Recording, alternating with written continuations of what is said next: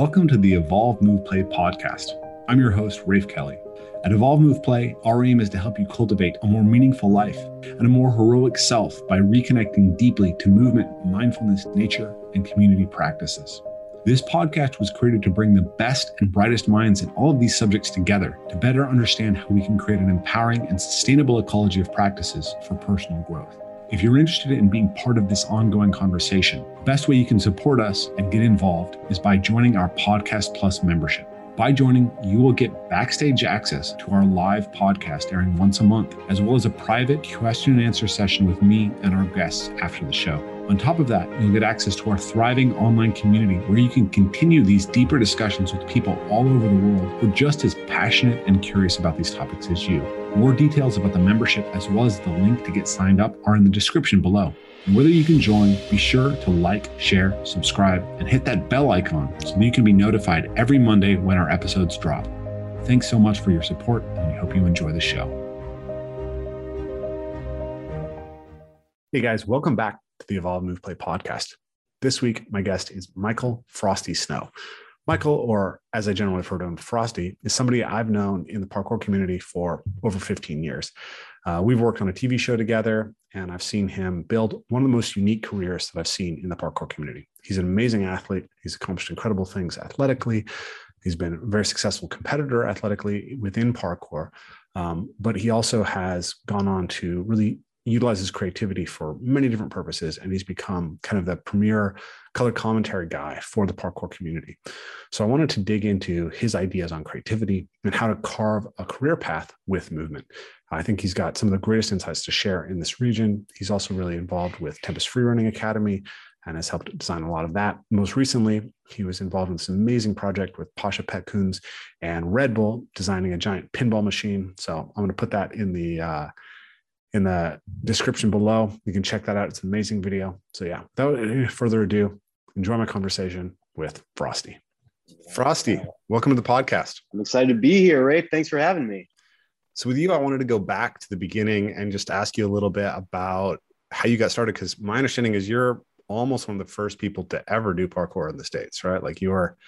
Did you start with um? Well, what got you started doing parkour? Um, well, I got started actually because of a martial arts teacher, a good okay. friend of my family, um, because my parents were both involved in martial arts um, since before I was born. And uh, he just he saw it on Ripley's Believe It or Not, you know, okay, back yeah. when it was uh, Dean Cain on TBS, you know, before before even re- before uh, YouTube, before all this stuff, he's just like, check this out. Next week it'll be on again because we had to wait for reruns. Yeah. And uh, yeah, and it was it was a little feature on the Yamakasi, and I remember they showed like a bunch of crazy French dudes with like a map of the city, being like, here's point A and here's point B, and we're gonna get there, and then running around and doing a bunch of stuff in car parks, and I was just blown away.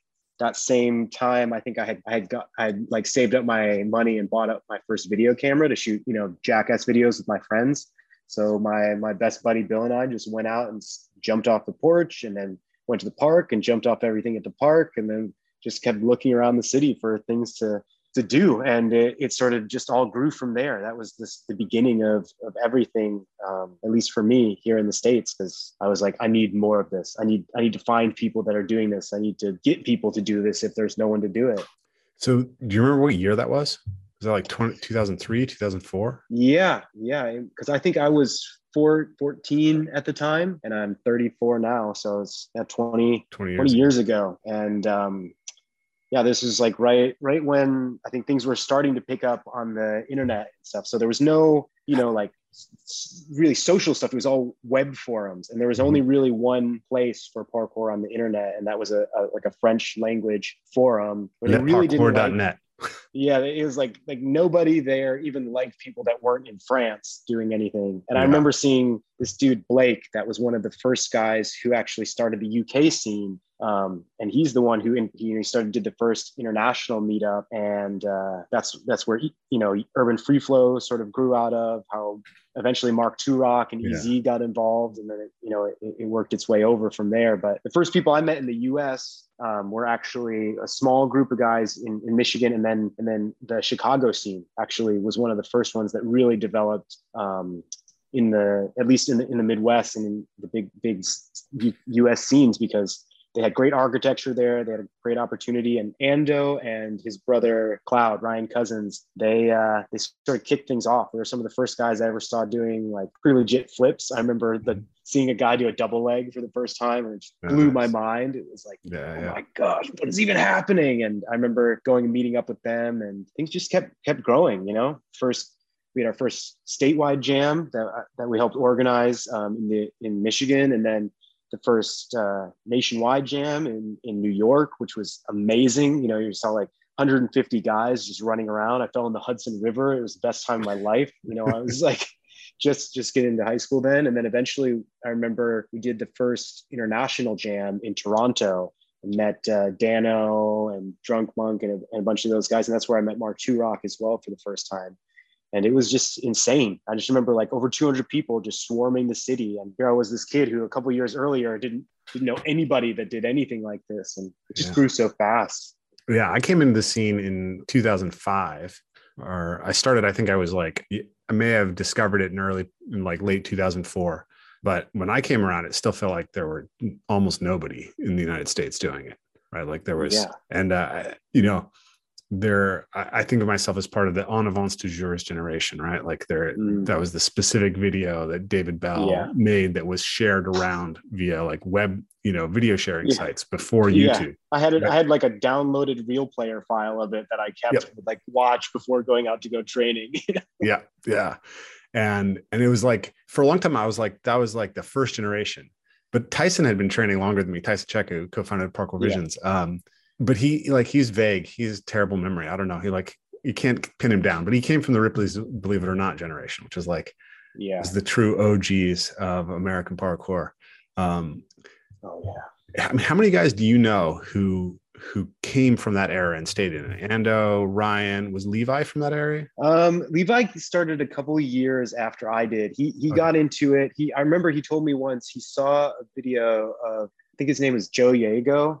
Um, Joe Igo, yeah, I remember. Yeah, do do some some crazy tricks, and so he just really wanted to learn how to do, um, I think a wall flip or something. Okay. He just like got so inspired to learn how to do tricks. So he was smart, unlike mm-hmm. me, who just like went and jumped off my porch. He went to the gymnastics facility, and they were like, "Yeah, well, we can teach you a backflip, and then from there it should be pretty easy." And we were very fortunate that Water's Edge Gymnastics in Traverse City, Michigan, which is a small town where Levi and I are from. Yeah they were a small gymnastics facility. They had some really great coaches and and they were totally open to it. Unlike a lot of other gymnastics places, they early on saw, yeah, we could do this. And I think because you know it wasn't a huge gym, it wasn't like churning out Olympians or anything. They were open to doing stuff, and they actually hosted some of the first um, like parkour training, open gym things. And they were the ones who helped Levi learn his tricks. So when I met Levi, he was already doing big backflips off of stuff. And I was just, okay, yeah, you could maybe learn the ways of parkour since you got a solid foundation and doing these insane tricks already.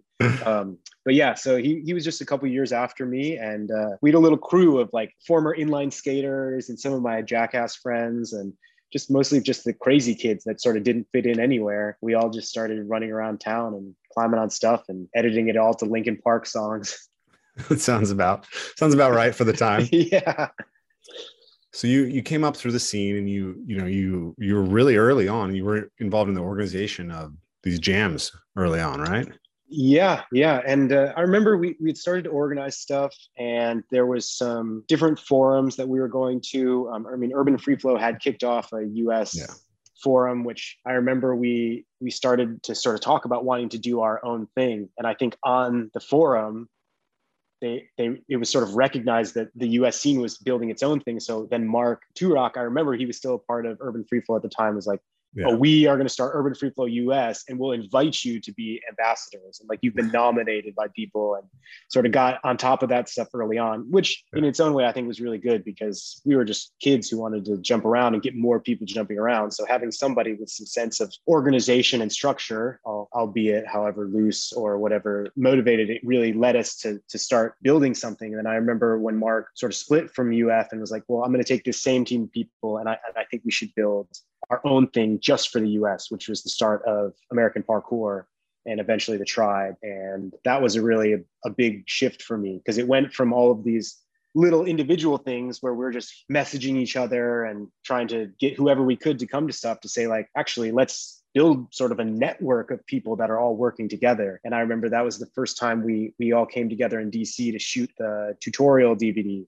that sort of laid out basics for all the different moves. And that was the most real i think it had ever felt for me at the time because you know we got we got this like all these amazing athletes all the people i knew like ryan ford from mm-hmm. colorado and you know like I, I, remember like seeing jesse woody who was like at the time i thought like the strongest man in the world you know it was like just all these people who i i, I remember seeing um paul medeiros leon he's yeah. just like had the biggest broad jumps i'd ever seen and i was like yeah. where i was from i had the biggest broad jumps i had ever seen and mm-hmm. so it was just this cool moment to, to really feel like not just people who are excited about about the sport, but people that wanted to to build something bigger uh, uh, beyond even just like the the excitement around this idea, but the community that it could could develop. And uh, we were bringing those communities together, and it was, it was, it was a really cool time. So when when Mark came over and started APK, that was 2006, 2007 yeah it would have to be it was right around then because i remember I, I, graduated high school in 2005 and we were already doing stuff then it was it was it was it was around that that time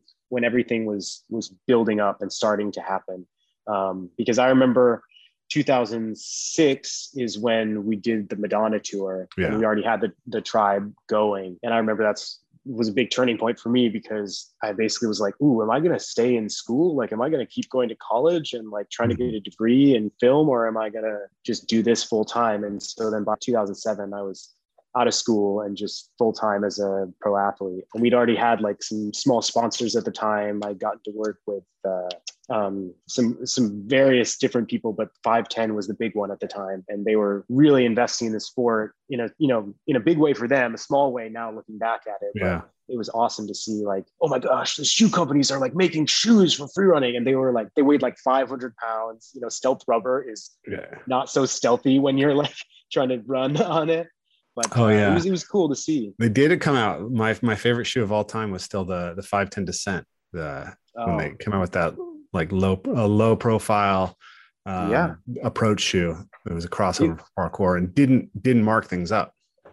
Yeah, it was really cool. It was it was great to see because they actually were one of the companies that really listened to the athletes and we're like, oh, what we gave you wasn't great. Well, which of our shoes do you like? Okay, what can we do to that? I mean, when we got sponsored by K Swiss, it's like for financially, for the development of the sport, I think it was a huge deal. But the shoes, everybody knows the Ariakes were terrible and they didn't talk to anybody about that. They just had some random guy design it. And it was ironic because K Swiss was already making some of the most popular free running shoes. I mean, everybody from Daniel Ilabaca to Oleg were wearing SI18s and coveting them. And they were busy trying to slap these chunky Ariakes on everybody. And uh, so I think it was it was definitely a, a, growth point through there. And now we're obviously way on the other side of it where we're getting, you know, you know, for us, by us, for us, like real shoes made by free running companies, which I think has always been something I thought was going to be a game changer. And I think it, it has been and it will continue to be. Yeah, that'll be interesting to see how that goes. Um, so yeah, I'm I'm still really curious, honestly, just because I came in in 2005, and like I said, it felt so small then, and by then you've been doing it for four years, right? Mm-hmm. So like, what were those those first four years like? Like, I mean, were you just kind of doing it quietly with your friends, or was there stuff starting to percolate? Um, I mean, in my mind, it was it was just blowing up, and that was just me being like, "Oh, there's like a couple people doing it yeah. and it felt huge to me because i was like i didn't know if this was i was one of those kids that easily got excited about things which nobody else cared about and so i think it, like this was something where i could easily have seen it being a not even a fad like it hadn't even gotten to the place where it was a fad yet i think that came later once you had like madonna getting involved or casino royale or youtube you know, office like yeah, YouTube, like all those moments were moments when it could have been a fad. We weren't even at that place yet. We were well before that. So I think for me, I felt a lot of personal connection to it. And I also felt like the community we were building was very tight knit and I was recognized as myself within it. You know, I think one of the reasons why everybody used their screen names as as like sort of like their b-boy names or your mm-hmm. alter egos was because you got to build who you were in that place. And I was like an awkward you know, like multiracial kid in a small, pretty much all white northern Michigan town. And I felt like, oh, I actually have a sense of self now around this thing. And I, even in my town, I became known as like the kid who can do a backflip. And like, that's how I got mm. my prom date. And, you know, like, that's how I like, you know, was my signature for everything. And, and so as I started to see more people popping up and being in some way like a leader of that that movement as it grew felt amazing. So every time i heard of a new community even if i wasn't involved i got excited about it. I remember going to hawaii to see my family out there and meeting up with eric terry gamewise. He's like the guy who had actually designed the apk logo and the tribe logo and a lot of the early stuff. He's amazing artist. Um, and we got maybe five or six people together out in hawaii. Mm-hmm. and i just thought it was like the coolest thing. It was the first time I wore my tribe shirt, and I was like, yeah, yeah you know, I'm I'm sponsored back in Michigan. So, yeah, I'm out there. Like I've done some deals. I gotta. You know, I remember like we would get these these these jobs. It would be like Timberland would want us to like pressure test some shoes, and they'd give us like a hundred dollar gift card to a Timberland store. And I was like, oh yeah, you know, I just this big gig out in Chicago. It was like really sick. They brought me out for it. But but at the time it just felt like it was growing because people were like, oh my gosh, like I, I saw your stuff. Like I downloaded the video the other day and and I think you you started to be like, oh, there's like there is a world of people out there paying attention. It's just at the time was really small, but all we saw was each other. And so yeah. every time these jams kept happening, and each time they would be bigger the first statewide jam in Michigan was essentially like my crew of like maybe six or seven guys meeting up with another group that had five or six guys. And it felt amazing because that's twice as many people as I'd ever seen doing it yeah. seriously in one place. And then by the time we got to the international or the the PKNY jam, that was like over a hundred people getting together. And I was just blown away. It was it was it was as if it had exploded overnight. But of course, yeah. that was still small. That was that was just like a really well organized event that got a lot of people there at the exact right time and uh, I think it really started to to make sense as more people in different areas started to raise their hand and say like, yeah, well, this is what I'm doing in my community. You could do this too, and like, okay, here's how we're organizing. Here's how we're talking to gymnastics places to let us use the facility. Here's how like the kinds of locations we're finding. Oh, you don't have good spots. Well, have you looked at um, parking garages? They tend to have really good stuff. Or like, hey, did you see this video? No, I didn't see it. Like, oh, here, let me get you this link. Like, because it was like even just finding a video of somebody doing. And, and one of the things I think is crazy is we were all just watching videos of David Belle and Yamakasi and like getting illegal copies of the Yamaka, the Luc Besson mm-hmm. like Yamakasi film and being like, oh, this is what we should be doing. Like mm-hmm. seeing guys who'd already been doing it for over a decade and being yeah. like, okay, we're gonna copy that stuff.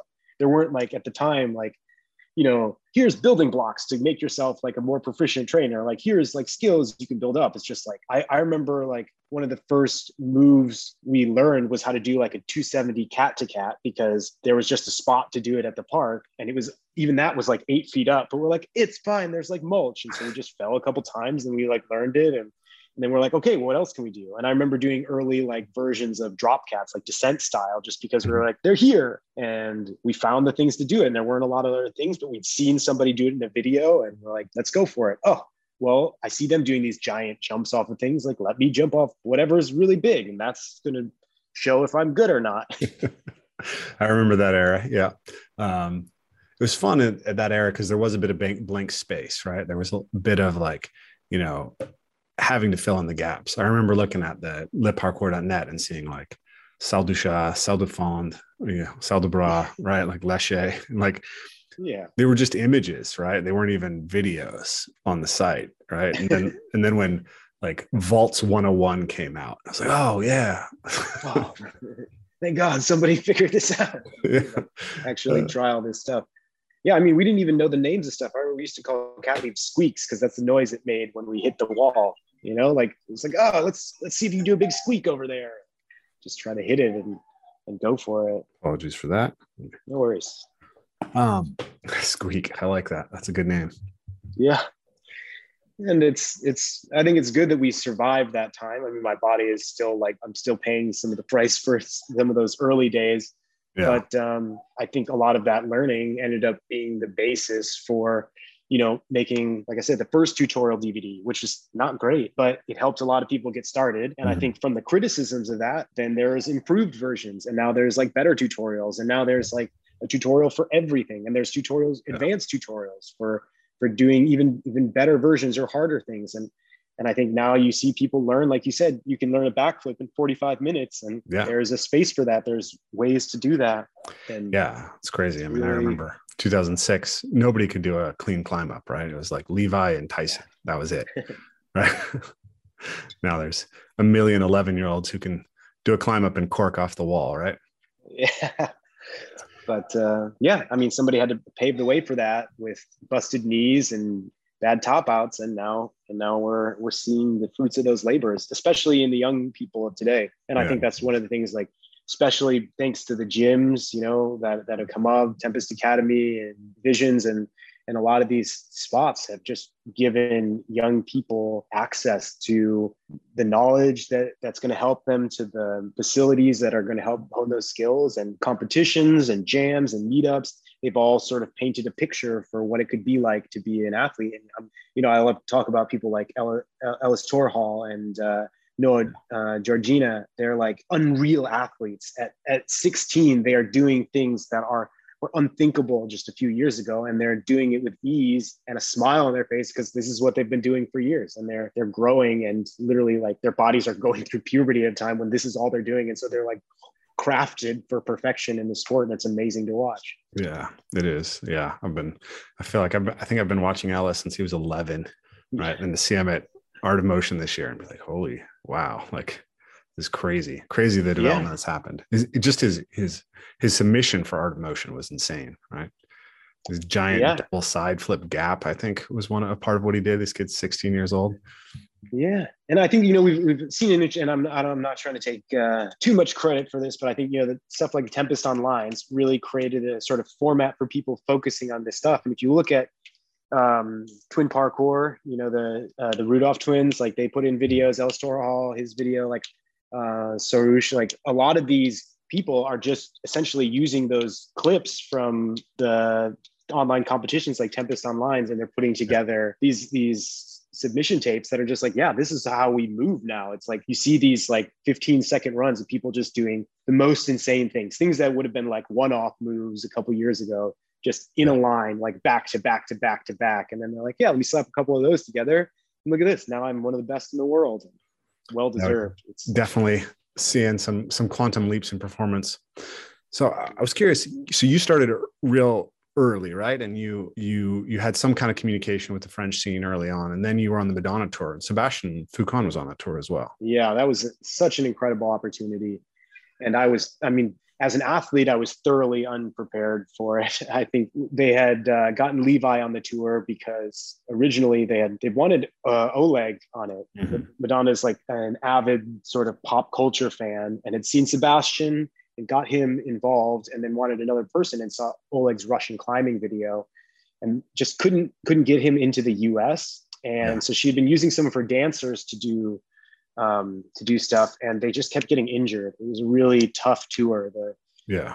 The I mean the physical stamina needed and the sort of dexterity in terms of what they were doing was really tough and she had just seen too many getting injured. So they brought on another free runner who was Levi, and he was killing it. Um, just doing just amazing. Levi Meeuwenberg for those scoring in the audience. Um, uh, yes. You can look yes. him up. He, you can check out his videos from 10 years ago and you'll still be impressed now. Yeah. Um, and actually what he's doing now is fantastic. If you're interested in sustainable living and eco farming stuff, it's also amazing, but very different.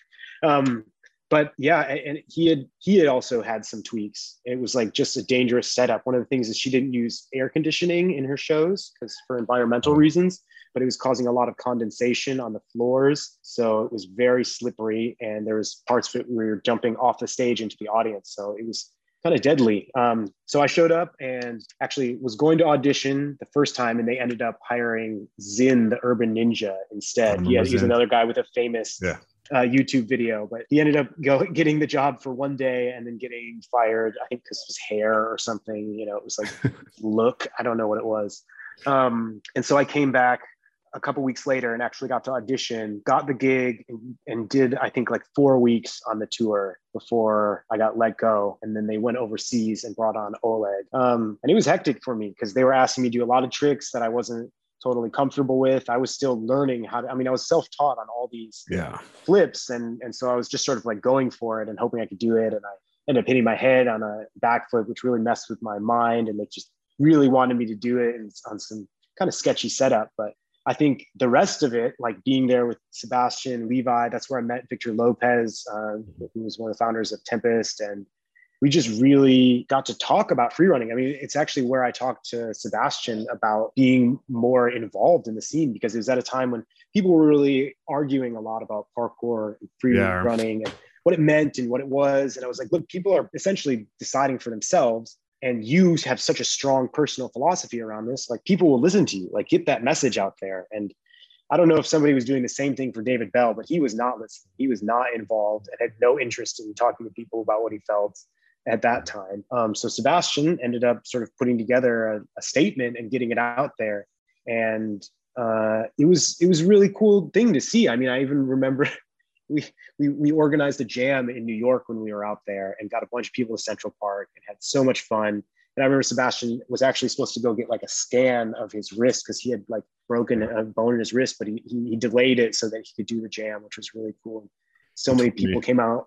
But I, I think there was like one of the craziest things I'd ever seen at the time. He's giving this speech before he goes to the doctor, and he's like, "Everyone, put your hands in." Like remember like we do this for love and this is like this is a way to express yourself and explore your environment and there's no point in talking bullshit on the internet because that's not going to help anyone and it's not going to help you and i was just you know i was really inspired at that moment yeah. and i heard these kids just like making all this noise in the back and i kind of took it on myself to be like yo guys what's up like come on this is like you're going to miss this moment yeah.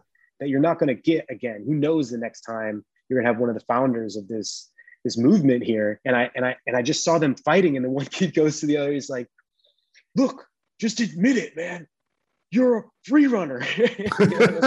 No i'm not. I'm a traceur like i don't know free run. He's like no way man. I was down at battery park. We saw you doing side flips. Just say you're a free runner. And the other kid punched him in the face and I lost it, man. I was like, what is going on? Like, this is not, this is not important. You're missing the point of, you're missing the, the guy who, who made up the word free running, mm-hmm. telling you that this is just online bullshit that's getting into your head and it and you're you're missing the chance to to to grow here to learn this this lesson from some of the source itself because you're too busy arguing over what to call something yeah. I think that that really inspired me to say like that part doesn't matter. It's good to know the history, it's good to understand the differences or whatever, but it's also not the most important thing. And so I don't waste a lot of time trying to you know explain the differences to people. I think it's become quite common for people to call themselves free runners and to say they're doing parkour and like at the same time like yes, like there's more specific explanations and I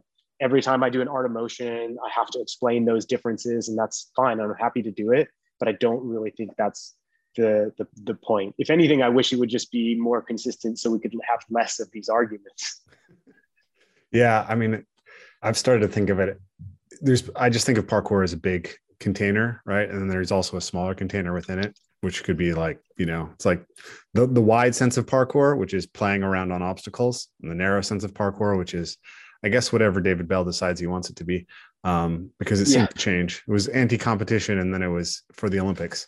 But um, yeah, I mean, these guys who founded it, uh, like, they're it, it wasn't complete. It wasn't like a. It wasn't like they went to a patent office and described exactly what they were trying to do and had it all philosophically laid out because they, you know, spent years engineering it. Like they were just yeah. practicing and figuring things out and came up with different names. Um, but I do think there's a lot of profound stuff in those original practitioners, right? I've had Sebastian on the show, and you know, who talked about how he had that broken wrist for six months on the Madonna tour. I think. Yeah, it's uh, brutal. And I'm, I, it's interesting to hear your your your history with that because I I think I remember that you were somewhat active on the APK forum back then, and I think you like pretty much never weighed into discussions around free running versus parkour. You just sailed right past that stuff um it's i just find it like such a distraction from so yeah. many other things which are so much more valuable yeah i think there's there's a lot that can be discussed and i do think that you know debate can be healthy and i think there's there you know i think when we had the pro takeover in in la it was something that came up, but we, we decided to do was frame the conversation around what is best for like sort of everyone. Like, how should we talk about this? Not like, what is the definition? Do we need to like put a stamp on it? It was like, how do we all decide to get behind this together as professional athletes around the world, as business owners, and as sort of a sort of the people pushing this culture forward? What are we going to do? And there was definitely things on both sides. I do think it was pretty clear that nobody was going around calling themselves traceurs anymore. So it was like very easy to be like, okay, we're just going to be free runners from now on. Um, and I think for me, it's like there is just more productive things we can do with our time than sure. than than continue to do something which only ends up dividing us. You know, mm-hmm. there's it's a much bigger scene now, but it's not so big that we can really afford to just be shaving off segments of who does what. It's like I want to embrace more people because we can all work together on so many of these things. Um, and if we keep opening it up wider and wider, then we're just going to end up under a really big umbrella like gymnastics, which I definitely don't want. Yeah. I remember, I mean, I was like part of the purists, right? Like I didn't flip for two years, even though I came from a gymnastics background. Um, and I remember uh, like the first NAPC, Jesse La Flair came like you know the free runnerist of the free runners right? Um, and he just killed it in the speed round. And he killed it in a unique way. He had a different vision. And i was like okay well you know there's obviously a point at which you're mostly just training acrobatics for acrobatic purposes but there's a lot of crossover here. And um, there's a lot of people who who uh, who can hang in both in both areas right? Like nate weston one of my former students who's one of your teammates right he came out and ran a speed round with us and just crushed everybody at the local scene, yeah. right? So totally. I think there's a lot of crossover um, in those skill sets, and, and it's totally. I, I, don't see any reason why people shouldn't play with both, um, and and or or that they need to conceive of them as distinctly different, right? It's kind of just different flavors of the same. Same yeah, thing. and and I, I, think from like a very fundamental standpoint, like I, I grew up wrestling. I was like mm-hmm. a state state finalist and like we spent so long drilling all these different techniques and working on so many different like conditioning and and exercise everything all this kind of training for this wide variety of things. And like most of wrestling it's just like two people holding on to each other just kind of pushing and pulling like back and forth. And then there's like a fraction of a second where a move happens and then you're in another position just pushing and pulling. Yeah. and it's like you you build out sort of this arsenal of, of movement this understanding that that's more all encompassing so that in the end you can basically use one small part of it. And if you're trying to train like purist parkour like a to b like that's great. You're probably going to be most effective if you just spend all your time running. Like so well, so it's like if you really so want to focus on that's yeah. fine but it's like learning all the other skills like you're saying is sort of like advancing your eyes. It's building out your body awareness. It's helping i mean all of the best training I've done, like ukemi training, like for falling, the best stuff comes from free running. Oh yeah. Like saving yourself. It's all that. It's like built from body awareness when you're in a position that is not like knees over toes, heads forward, like everything like perfect. It's like when you're in a weird, awkward spot, you're like all of a sudden like, oh, if I just naturally react, your body knows what to do. And that's only because of all this extra training. So I agree. It's it's best to do the most variety and that kind of stuff yeah, that was a funny thing on the forums. The arguments about what pure parkour should look like. Yeah, it's actually really environmental specific. One thing I'm in really into right now is canyoning, and so you mm-hmm. you go into these canyons, you drop down, you know, using a rappel down a waterfall, and then you try to get down the canyon, right? So a lot of people just hike, but I like to run, right? I like to try to get down the canyon as fast as possible, and and we'll be going fast going into the canyon because we only have so much time, and it's like, well, there's lots of step faults, right? Um, yeah. But it turns out that like being able to slide well and being able to transition quickly to like a crab walk position and out of a crab walk yeah. position, super relevant in those types of environments. It's like slopes or something that people aren't familiar with. Yeah. Like wet slopes and diffuse dirt, right? Yeah. I mean, I, I, I'm, I don't know if you've read this book, uh, but there's a famous old book called The Night Climbers of Cambridge. It's I haven't read that book. Pretty, I've heard about it. Yeah it's it, for i'm sure a lot of your listeners would probably be fascinated by it it's mm-hmm. really cool story about one of the earliest sort of climbing groups that was based in cambridge and they climbed the school and they got really interesting history it's a whole story that you could probably do a, an entire podcast on. Yeah. But one of the big divisions in their their group was like the ones who thought you should only use your body versus ones that said, well, you can't go everywhere with only your body. You need ropes to access certain areas. So is it about what you can do with your body or about being able to go wherever you want to go? And mm-hmm. those are two different perspectives on the same sort of activity, but with different goals in mind. One is like, yes, we're going to use ropes because I want to be able to go anywhere. And that's why I started this in the first place. The other one's like, well, I did this to see what I was capable of. So I'm only use my body. And yeah. they also had ones that were like, you have to do this only at night, and ones that said you only could do it after two beers. So they have a lot of different perspectives on it, but but no one is correct. You know, we're just this is like a made up game that we all play. And it's it's up to you to decide how you want to play this game and what the rules are for yourself until you want to play with others, I guess. Yeah. So I wanted to, to, to kind of shift a little bit and, and focus on creativity because I think that's one of your your big areas of interest. Like I remember you approached me and wanted to, to talk about creativity at the uh, the parkour summit back in the day, and yeah. I think the way that you've crafted your career through using parkour is actually something that um, a lot of young people coming up could learn from. Right in the in the scene is like, how do you actually make a career out of this? Because it's not easy, um, and I think your perspective on creativity is actually important. So, let's start with creativity within parkour. Right, how do you approach cultivating your creativity, and how did you how do you develop that mindset? Um, because you had a very unique approach to movement by the time that I encountered you. You were kind of moving in a way that was very different from other people on the scene.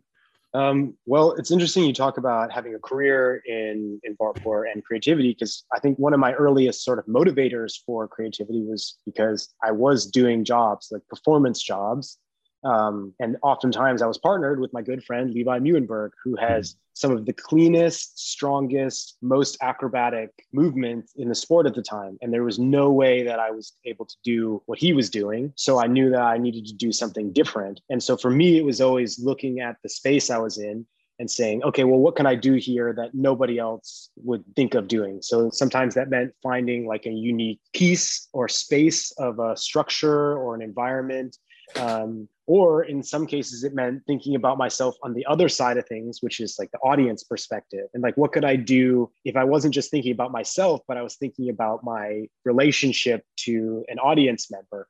And I think that's when it started to me be, to become more of a performance art as opposed to just self-expressive art because mm-hmm. when i was first starting it was just like what can i do with my body and over the years i definitely played with that a lot especially actually in my later years um, when I was more physically, I would say, behind where a lot of the other athletes were, but I still wanted to participate at an elite level. I really started to play just with what I could do with my body that felt comfortable. And that got me into some more interesting shapes and motions. But early on in my career, it was very much performance based. It was how do I create a moment for somebody that has either something unexpected or exciting or dramatic that they wouldn't believe. So I think I started to involve their sort of experience of seeing it and revealing something like coming from a place that isn't expected or utilizing a part of the environment that that nobody else would look for. That's why I started to really like very tiny underbars, sort of that Jackie Chan style, or mm. even looking, you know, at, at some sort of like uh, like Buster Keaton sort of like like fake outs, stuff that yeah. people like Pasha ended up, you know, sort of making into his signature and, and has obviously been super successful um, and also looking at other cultures like breakdancing and b-boy culture which i think really had a lot to do with creating excitement for a crowd. Um, and it, it, just for me kind of built along this this path like and as videos became a bigger part of the sport with with the onset of youtube I think I recognized that it wasn't just the most talented people that made the most interesting videos. Yeah. And eventually that led me into storytelling, which I think was one of the most exciting parts for me. And that's where stuff like Frosty Saves the Day came from. Mm-hmm. I was like getting very interested in props and the different ways that we could interact with stuff. I mean, I started off just like messing with my hat and sunglasses yeah. and that was mm-hmm. something I'd been doing in Chicago a lot at, at the time. And and then in DC, I really started to play around with it. I mean, I had also some like kind of dark times in DC where I was like kind of depressed and like just like I hated what I was doing, and so I wanted to do different things. I remember we shot a video. Skipper came up with the idea to do the first 3D video. It was like blue and red 3D yeah, vision, yeah. like old school, but I was just like, I'm gonna do this whole section in handcuffs just because like I thought it was kind of funny, but also like created like a different vibe. Yeah. It was like a new challenge for me. Um, or like this, I'm gonna just see what I can do with a hat. Like I'd seen break dancers doing stuff with hats. I'm gonna try stuff with a hat. Um, and by the time I got to Frosty Saves the Day, I was living out in California and I was sort of thinking of like, well, this is like, why aren't we seeing people integrating these things the way I saw, like, yeah, like Jack, people like Jackie Chan, like telling a story through this this movement. And I remember I had this idea about using a belt and doing a devil drop, you know, like an inward side mm-hmm. flip off of the wall with yeah. the belt. And I was just like, I'd, I'd climb stuff with it. I'd seen like you know, like people going up palm trees. And I was like, it's so there. But I was like, why would I have this? And so from there, I was like, oh, well, maybe I need to take somebody's belt. And it doesn't make, I don't want to take my belt. Yeah. My pants will fall off. And I was like, oh, somebody else's pants should fall off. well, whose pants? It's kind of mean to take someone's pants. And like, I want to be like a superhero. And I, that's where I got this idea to like, oh, I'm going to take someone's pants off. That's a bad guy. Mm-hmm. And that's going to like sort of save the day. And so I, I I had that idea, and from there, I was just like, okay, how else can like a free runner save the day? Because we would always like, I mean, I'm sure you had moments where you wanted to felt like Batman or something. Mm-hmm. You're like a superhero. I'm out here, like I could be like a a real life hero somehow. And so it was, it's for me started off as a lot of little things. I was like, oh, well, maybe I can like clean the clothes up off the floor or like catch like this muffin before it gets dirty or like help somebody recycle when they were going to throw something in the garbage or save this goldfish off the top of the car. Like it was yeah. like, it didn't have to be like all of these game changing, like, oh, I'm going to like save the day, like the world's going to end. It's like, oh, there's a lot of ways that you can be a real life hero and um, that project for me was just a really fun way to explore how you can be creative in multiple ways. And it's not just about like who can who can come up with a new trick which no one has done before but also like what can you do with those tricks? And yeah. how can they be more than just a gimmick or a gag? Yeah I mean, there's only there is some kind of limit to how many flips and twists you can do or how many orientations of flips or twists though we seem to keep breaking the limit. Um, but there's always only a few people who are able to be the people pushing that edge. And um, and there's lots of other edges to push right? I love louis west yeah. lateral creativity right? Okay. You don't oh, have to go from a backflip to a double backflip or a full twist. Like how many variations of the backflip can you create that that offer some opportunity for fun you know personally or for some expression right um, yeah. I, I, there's a few things I want to dig into there. One, so you, you, had a background as a wrestler. Did you also have a track and field background? Yeah, I did um, hurdles, long jump, and uh, 100 meter relay. Because you're talking about, in like, if I look at your style, I would say like you're you're not the most advanced acrobatic athlete, right? Your your style is this flow and this connection, this humor that you brought to it. And I was thinking back. So for the audience who, who's not aware, Frosty was a competitor on a show called uh, Jump City Seattle and I was one of the judges. I was behind the scene on that show, and you you kind of dominated that show, especially after Levi broke his wrist. Um, and I think there was a lot. Well, I actually think you've you've you've kind of attracted a little bit of hate over the years for a variety of reasons. Oh yeah, um, somewhat purposefully. Somewhat but, uh, purposefully. Uh, well, I think it's quite interesting because it, it plays on some of these themes, right? I mean, part of your your creativity is the persona of Frosty, right? And I think it's amazing to me how many people don't get the joke.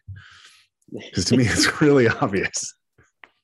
Um, yeah, but we've also spent a good amount of time hanging out together. Yeah, and I think a lot of people miss it. And I think you, you know, I remember meeting Tim Shieff for the first time when we did Ninja Warrior together, and he was just blown away because he was like, "Oh, I thought you were uh, kind of a dick, man," like, you know. And it's like, he's like it's like yeah well i also know like we're trying to get on tv and i have a reality tv background. So i was yeah. like i recognized from my time doing uh, shows like survivor that if everybody is there like saying like oh i just want to be best friends with everyone then it's not going to be very exciting. And i also believe in healthy competition and and in getting people riled up because it creates more excitement. And we are all friends at the end of the day. And even as I started getting like more opportunities to get behind the mic and, and talk about people, I use this opportunity to kind of talk shit about my friends because yeah. it, it, it, does like create a, a, bigger world around all of this. Um, You've added yeah, some, yeah, a lot of people fun, don't like me. It's okay. Fun, fun elements of trolling to the, uh, the being behind the mic. I remember you calling uh, Mish, talking about Mish, eight feet tall. um, 385 pounds, eight feet tall. we we started a rumor about Mish that he ate a guy once. and, and, and the, the, the, the, trick to this, and like maybe I'm ruining it for some people, but I, am sure a lot of people have heard like a little bit, is you always like start this rumor which is somewhat based in truth, but also like you, you work it down. So you'd be like, oh yeah, well, there's a rumor that he ate a guy. And people would yeah. be like, oh, that's dumb. Like yeah. it was like, well, not the whole thing, just like a little piece of it. Like, they got in a fight and he stuck his hand in his face. And so he, he like bit his, a little piece of his finger off. And like, we don't know that he swallowed it, but nobody found the piece, you know? And so then for like years, there was like a little rumor going around that Misha ate a guy once. it's just, it, it's, it's amazing. Well, I mean, kids are impressionable, right? Like yeah. we started a rumor at, at Parkour Visions once that I'd slapped somebody and killed them. And like totally it was a joke, like just something that was like a meme that we played out for a day. And like a year later, like I'd still hear kids like whispering about it. I was like, slapped a guy to death once. so open hand. so what I was remembering, like, you know, what was interesting about Jump City? Well, there was a couple things that was interesting for me watching you as an athlete at Jump City. So in the in the style rounds, it was like you had a cheat code because you were the only person who got the the value that flow was being put to in the in in the in the criteria, right? It was like I saw people getting frustrated because they'd be trying to throw this huge trick and then get smashed down. Yeah. Yeah. And it's like, well, it was, like the the criteria were put before you. Flow is high on it. And nobody seemed to know how to create a linked line besides you. And then I think No Soul really figured it out, or Brian Roscoe figured it out towards the end. Yeah. But definitely uh, in time for that sudden death finals match. Yeah. he definitely worked it out there. And I, I did, I messed it up. But uh, yeah, I mean, to me, it, was really obvious. I looked at the scoring criteria and I said, this is the only way that I'm going to be able, I'm not going to like max out difficulty and it's not as heavily weighted as flow and execution. If those two are the highest anyway, I can definitely get creativity.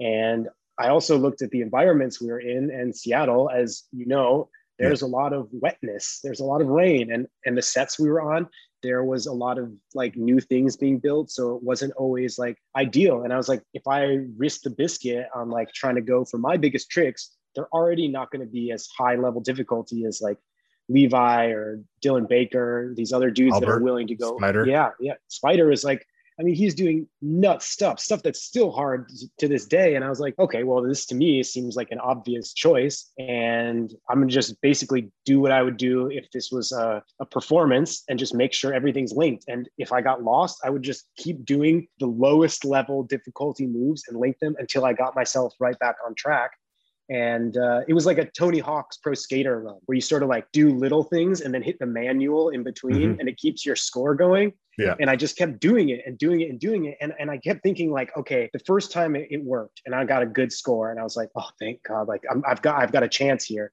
But I figured everyone was going to catch on and start doing it. But I think I don't know if they were just caught in the this camera cycle where they're like, I've got to do my biggest things. Like for me, it was like, oh well, I'm going to look good because I'm giving them hella funny interviews mm-hmm. and I'm and I'm scoring well. So they're going to be the ones talking about how great I am. Like I don't need yeah. to do that.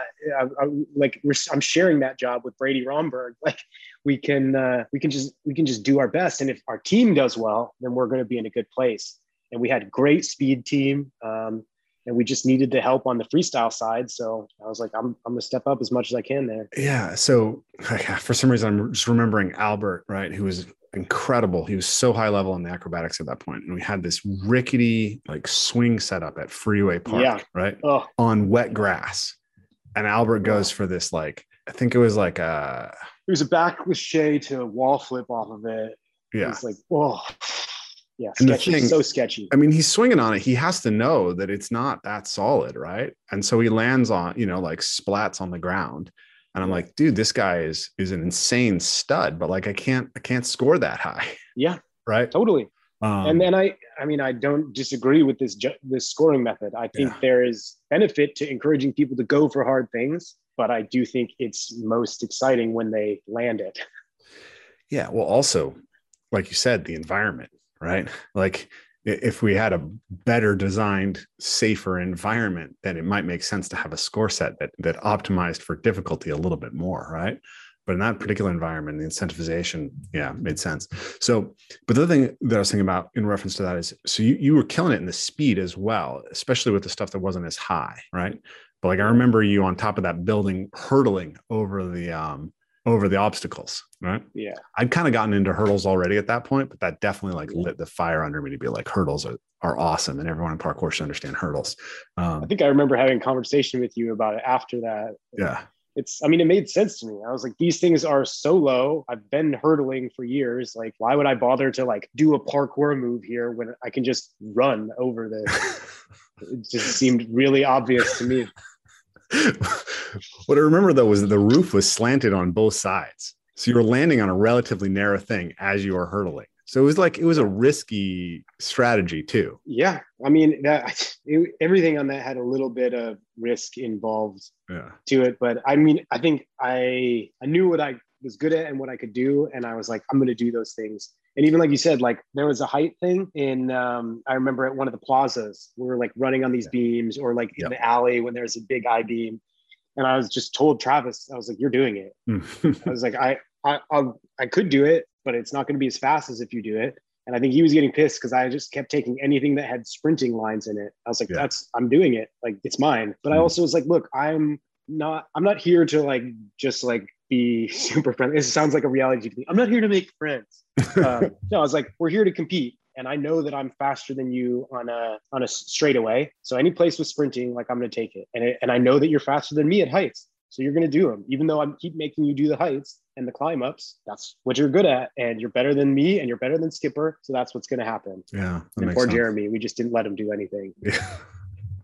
Yeah, Jeremy was that was a hard time. Um, but but yeah, so you you had extremes like advantages in speed and power. Like I remember at NAPC uh, in 2013, you still had one of the biggest standing broad jumps of any of the athletes. Yeah, I mean, I had some really impressive thighs.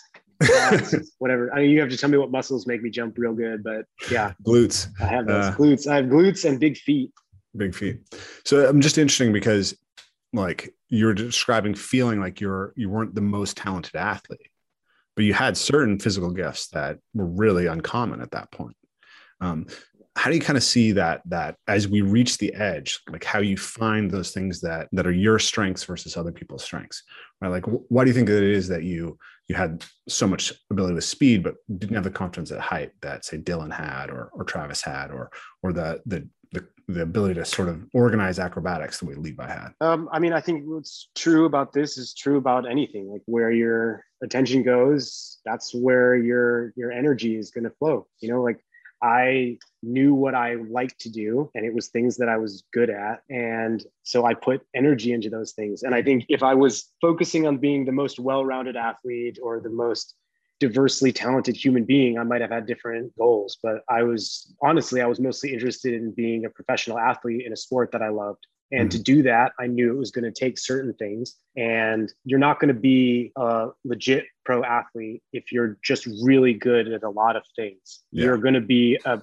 pro athlete if you can do amazing things, even if it's only one thing, if it's enough to get the attention that you need, the support that you need. Being a pro athlete is is not about the people that are just the most dedicated. It's about the people that are professional. And you know, you look at um, like Dom Tomato. You know, mm-hmm. he is not gonna win a lot of speed or freestyle competitions, but he is one of the most recognizable dominant athletes in the sport right now yeah. because he figured out what he's good at and he does it like crazy. And he he keeps working on those things and he's evolving the sport around those aspects. And he keeps, yes, increasing his skills, doing various things, but it's not, I don't think I'm ever going to see him win art of motion. I don't think he's going to come out on top of any speed comps, but you can't deny that he is an incredible athlete doing amazing things. And it's the same thing Pasha did. Pasha yeah. is like really good at, at, at some specific things. If you ask him to run a speed course, he's not going to win.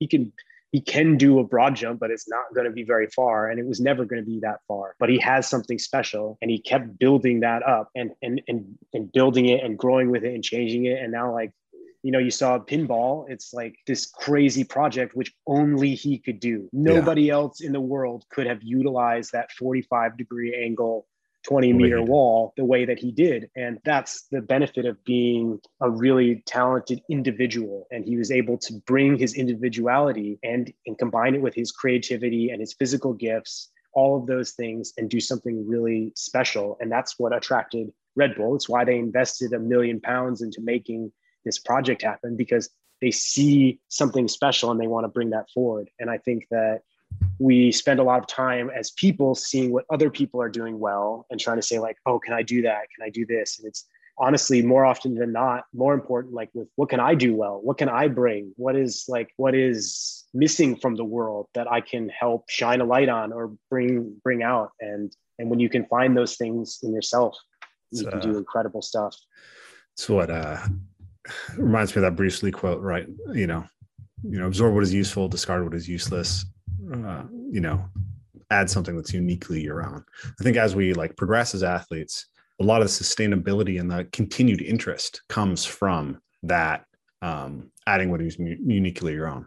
Like for me, it's been trees, right? And now it's canyons, right? Um, it's like this is this is these are unexplored edges, right? Uh, yeah, yeah, that was, a, that was a good answer. I think it's fascinating to watch what's happening with Dom because he's so much better at the thing that he does than anybody else. Like he's, I would say, he's like an order of magnet. It's it's it's incomparable right? Like nobody else, nobody else is going to look at the things that he's trying to do right now at all. But they see them now. So next yeah. week he may not be the best anymore because yeah. there is literally a million kids watching him do what he does every day. And as soon as they see it, then that that's open. The light is on for them. Yeah. And and so now it's like next week, you know, who's who's going to be doing it? We don't know. But uh, I think, you know, once we saw somebody do a flip precision to a rail, how many flip precisions to rails have we seen now? You know, yeah. like we saw somebody do a Kong gainer. Now we're seeing Kong double gainers. Or I saw, uh, uh, yeah, I saw, uh, uh, you know, a wall down monkey Kong gainer. Like it's mm-hmm. like people are are going to take whatever they see, and and it's it's proven that when we can absorb from other people that something is possible, then it opens up, you know, literal like neural pathways for us that we can start seeing. Well, how could I do this? Or what could I do in this? Or maybe I can't do that, but what about this? And you know we're yeah. we're all growing together it's kind of a, an interesting idea to think that like that's kind of one of the most lasting impacts you can have on a sport is not necessarily to be the best but to be the guy who who sets some edge who redefines what the territory is. Like you said with dom like it'd be hard to argue that dom is the best ath- parkour athlete in the world in any in any direction other than the thing that he does which is giant flips right? Giant drops.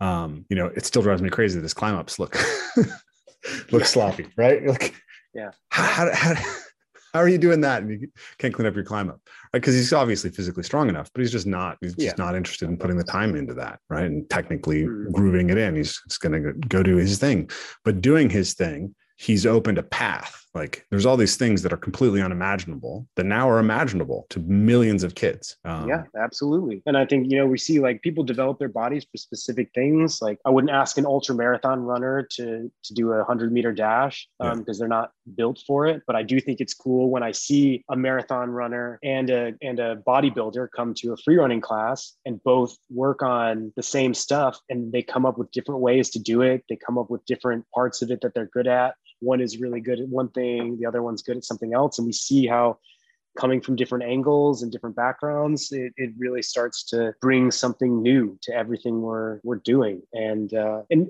for me, like I think one of the most exciting things about free running right now is not the athletic side; it's what's going on in the culture around it. You know, we're seeing people like Storror who are not the best physically at anything, being the biggest name in the sport, as they progress what it means to have like parkour culture. I mean, they're yeah. working with Michael Bay and they're making like you know million million dollar projects in a video game, and it's it's amazing to see. I look at people like uh, like you or Jimmy the Giant that are out there making like auxiliary content to the sport, like stuff that helps like raise it up and explore different areas of it. Move Mag. Um, and in even the, the companies like we were talking about at the beginning that are making shoes now, uh, Tempest and Farang and and Storror all coming out with their own shoes. Like yes these shoes are it's still expensive. They're still not perfect. It's still hard because it's really tough to make a shoe yeah. but it's the start of getting something which actually is the best shoe for the the sport um, because it's made by the people that that do it. And the more that it happens the more we support this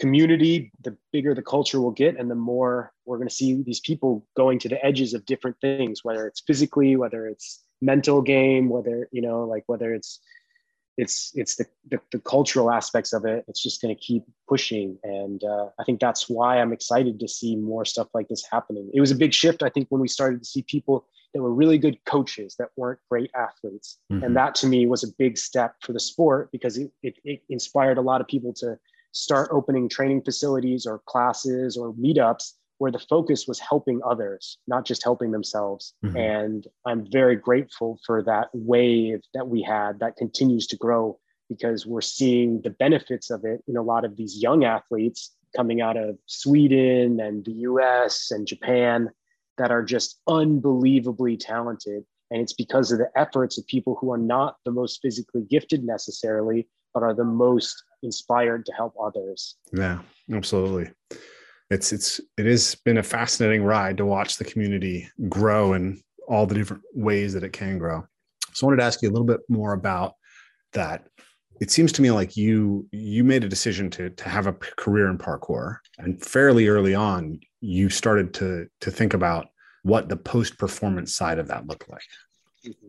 Yeah, it seemed like you. Yeah, and I'm, I'm curious how you like how did, how did that happen? Because I don't think a lot of athletes are are really making that step of saying, I'm good enough now that I can get jobs, right? But that's probably not going to be around forever. How am I going to leverage these connections now in order to do something that's interesting to me going forward? Um, well, I know that it, I mean, the place where it started was me being a kid in math class, like not paying attention to math, being like, I'm not going to do anything math related in my life. And saying, like, right now, I'm just dreaming about going outside and practicing doing aerials because I was like almost got my aerial down, you know? Mm-hmm. So I was like, so stoked on that. I was like, oh, someday, like I'm gonna like do all these things. I'm gonna live in a house where there's like a bunch of other parkour guys, and we're gonna have like a foam pit in the middle of it. We're gonna jump in it, or like someday I'm gonna go to a competition. And it's gonna be like our team versus like the UK team, or like someday I'm gonna like be an old guy, like on the mic, being like, back in my day, we konged uphill both ways to the training academy, you know, and and it's just that all of those things started happening sooner than I anticipated. And simultaneously, I think my own mortality and physical capabilities got brought into light as I started to have some of my first serious injuries. Um, my main one was for my back. When I was still living in DC, I did um, I did Ninja Warrior the first time because um, my my girlfriend at the time lived in Santa Monica. So I was like, oh, I can get out to Santa Monica to try out for Ninja Warrior. I'll get to see her, and take some time off. Um, and I qualified for the finals. It was amazing. I was like superstar on the show already because I talked so much trash and like yeah. had like set a record for qualifying time. So I was like, oh, I'm gonna be a star there. It's gonna be awesome. Then I came back to DC and I was shooting a video with the the team and I I just blew out my back and it was the worst injury I'd ever had. And here I was, this young dude, what I thought was like at the peak of my career, just being like, oh man, I'm busted. Like I can't even like I like fell down in the bathroom and I couldn't get up. I was just had to lay on the floor. I didn't have a phone there. I didn't have anything do. No one was home. So I was just like, this is terrible. And at the time, I was already very interested in the business side of things. I think I had that sort of mindset since I was early in school. Like not even when I was before I was even in high school, I was already like interested in in business and and what was we were capable of. And so when I joined up with Mark, part of the sort of caveat to me getting involved with APK was that I could help run things from the marketing side and was helping to build it even as a, a young kid. Like I, I saw the the potential of what it could be. Um, so helping with the transition of some of the clothes they were doing to working with some actual artists to design some things as opposed to just saying things which said parkour, even though they sold the most. Um, but I think I was like, okay, well, I'm interested in in the bigger world of this. What can I do to help build this up? And I think that that sort of childhood dream of like wanting to be a voice for the sport really stood out. And um, I saw competition starting to come together. I saw art of motion start to happen, and Travis Wong is a, who's a good friend of mine now. At the time, I was like, this dude, he's like not even in the sport, and he's like mm-hmm. starting to do this. But there was a pushback from Mark about being involved with Red Bull at the time, um, and so I had kind of battled back and forth with how to get involved. Um, but once I moved to California, I was sort of like over it, and I was like, I, I think I want to get involved. So I took uh, a job and actually was very grateful. My wife and her sister um, helped me talk to Victor Lopez from Tempest, and he actually sponsored me going out to um, Sweden for the first Airwipe Challenge, where they had like a real live stream um, because they had had one guy in the past who had done it. I think he got kind of drunk or something. They were just like partying. And so they're like, okay, we want someone who'll take it seriously. We can't pay. We can't do any of that stuff. Yeah. And I was like, put me out there. Let me show how it can be done. And I took that that job and I just gave it like everything I had. Like I, I studied everything. I was on the course every day. I talked to every athlete. I just was like, somebody needs to take this seriously. And from there, I I, I got to t- spend some time with Nico um, Wojcik. He's now Nico Martel um, at uh, at Airwipe because he was a judge there, and he's the sports director for Red Bull Art of Motion. So mm-hmm. I was like, you know, if you ever need somebody to get involved, like do this, blah blah blah. But at the time, Travis Wong had the job as the MC, and they had their their hosting team. It was all set. And then thank God for Michael Bay because they did another Transformers movie and they offered Travis Wong a stunt job, which pays significantly more than hosting jobs. And he hmm. was already committed to it. So I got fortunate again because he actually bought my ticket to cover for him at Red Bull Art of Motion uh, to be the live MC. And so I took that job at the last minute. I remember getting the call from Nico, just be like, hey, what do you want to do next week? you want to come to Greece? Um, and uh, yeah so i did a couple years of that and i just kept pushing that like i was like look i think that i'm really good at this job but i would be even better in commentary mm-hmm. and you guys would be really lucky to have me do this because i'm the best in this sport at this which i guess was true but also was completely unproven yeah. um, at the time but i just decided at that moment like I'm going to do this. Like, I'm going to be the best at this because nobody else is doing a good enough job to really talk about this from a sports side. And doing it for art of motion and then subsequently for NAPC, I think was a huge shift in, for me in the sport because I said I saw, especially talking with the guys from uh, Origins, you know, Renee and yeah. and Tom about the the actual sport itself and what was happening from an athletic standpoint. I was like, this should be treated as an Olympic sport because of the level of difficulty, because of the the the abilities of the athletes, because of the training that goes into this, because of everything that you don't see during a competition, during a video what what's going into each of these things. Somebody needs to give a voice to these athletes to this sport to this this energy that's pouring into this. And so i just did everything i could to, to really pay tribute to everything that was going on behind the scenes and to make it as fun and professional as it, it could be and to take it as seriously as was it deserved. And um, yeah i mean it's been an amazing ride from there because you know we've now seen years of competitions where they've subsequently gotten better every single year the quality the broadcasts um, not just in red bull art of motion but at apc i mean airwipe until it recently ended. Um, apex.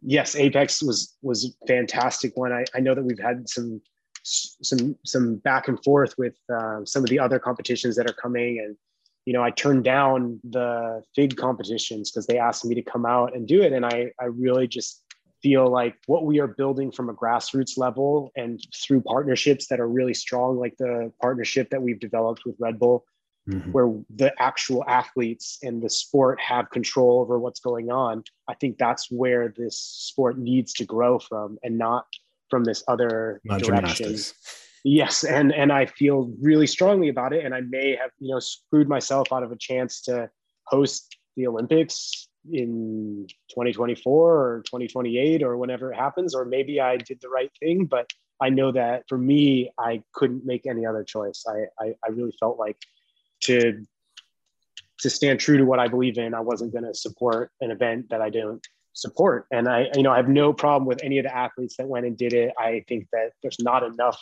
support for professional athletes right now. There are the level of training and effort and energy and personal resources that go into being an elite athlete at that level. They, they deserve opportunities to show off what they do and to be rewarded for it. I just really hate that the people that are doing it right now aren't, uh, don't, in my opinion, have the best intentions in mind for the, the sport.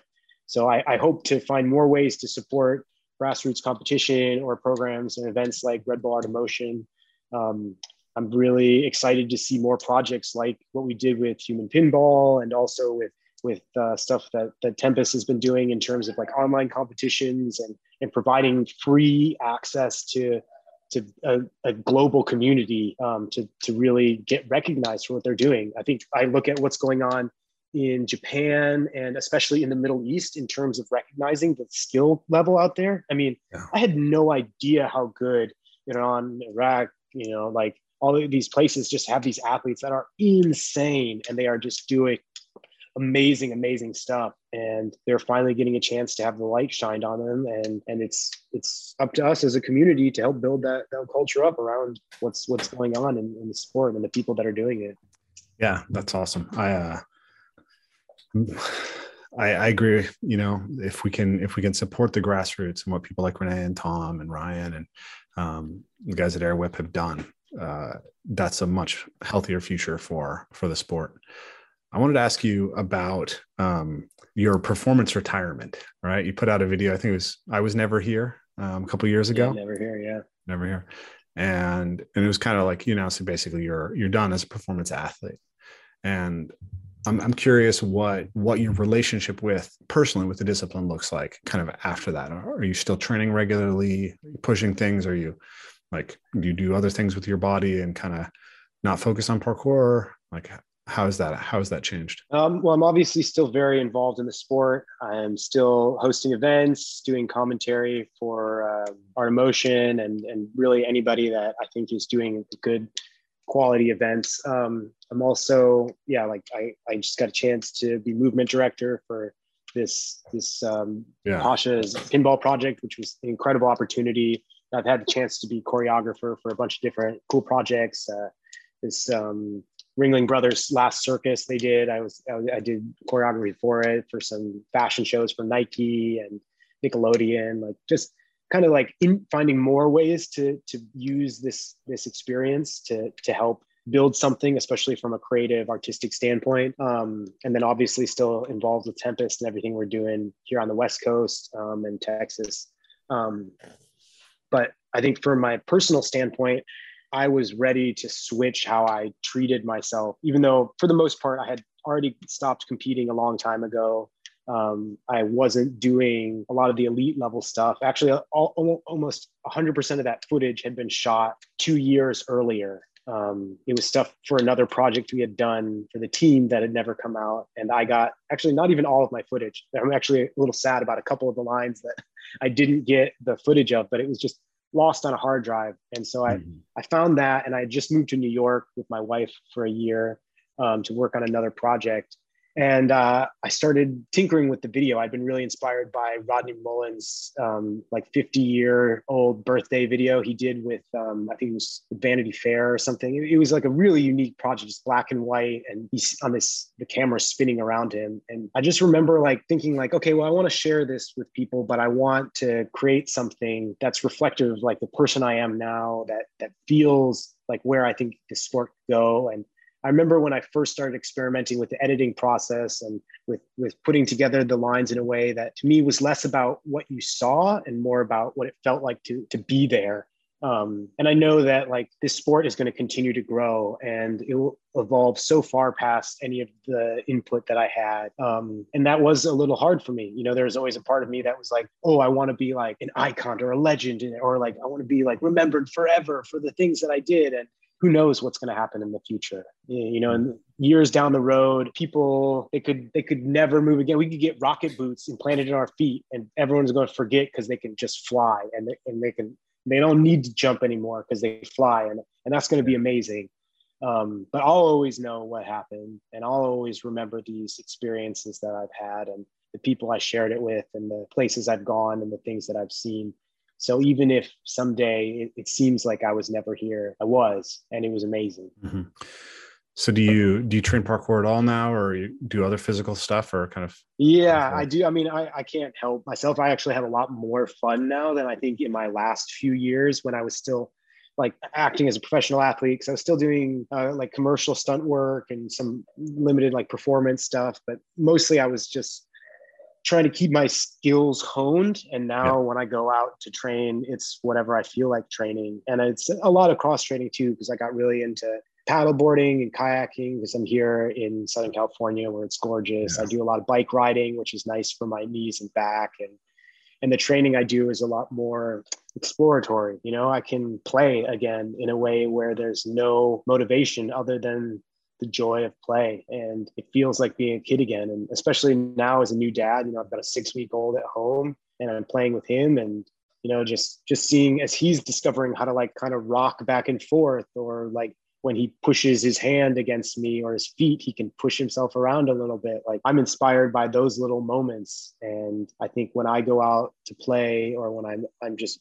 messing around with him on the floor, I, I find myself in that same joy of discovery that I had two decades ago, going out on my porch or on the playground and, and climbing and jumping off stuff. Beautiful. Yeah. That's that's what it's all about is being able to continually come back to that source of joy with the practice and I uh, think that's a good place for us to stop. I'd love to uh, to talk more about the future of competitions and and, uh, and what's going on with uh, with Fig and the the presentations and uh, uh, being a commentator and all that. But I think um, I think that's the, the right message to end on there. Yeah, feels good. But yeah, I'm always uh, happy to talk more shop. So awesome. See if the people like the show, maybe come back for a sequel. I just noticed that you're you're uh, the the your name has been Dina Epstein this entire time down at the bottom. No, yeah, my wife's name. I used her computer for this. Okay. Well, that's all for today. Thanks, Frosty. Hey, you've reached the end of another Evolve Move Play podcast. If you enjoyed what you heard, if you want to be involved in the conversation, please consider joining us in our new membership subscription so you can get access to question and answers with our live speakers once a month, question and answers with me once a month, and a dedicated forum to discuss everything going on in the podcast, as well as a general discussion of movement on our general movement forums.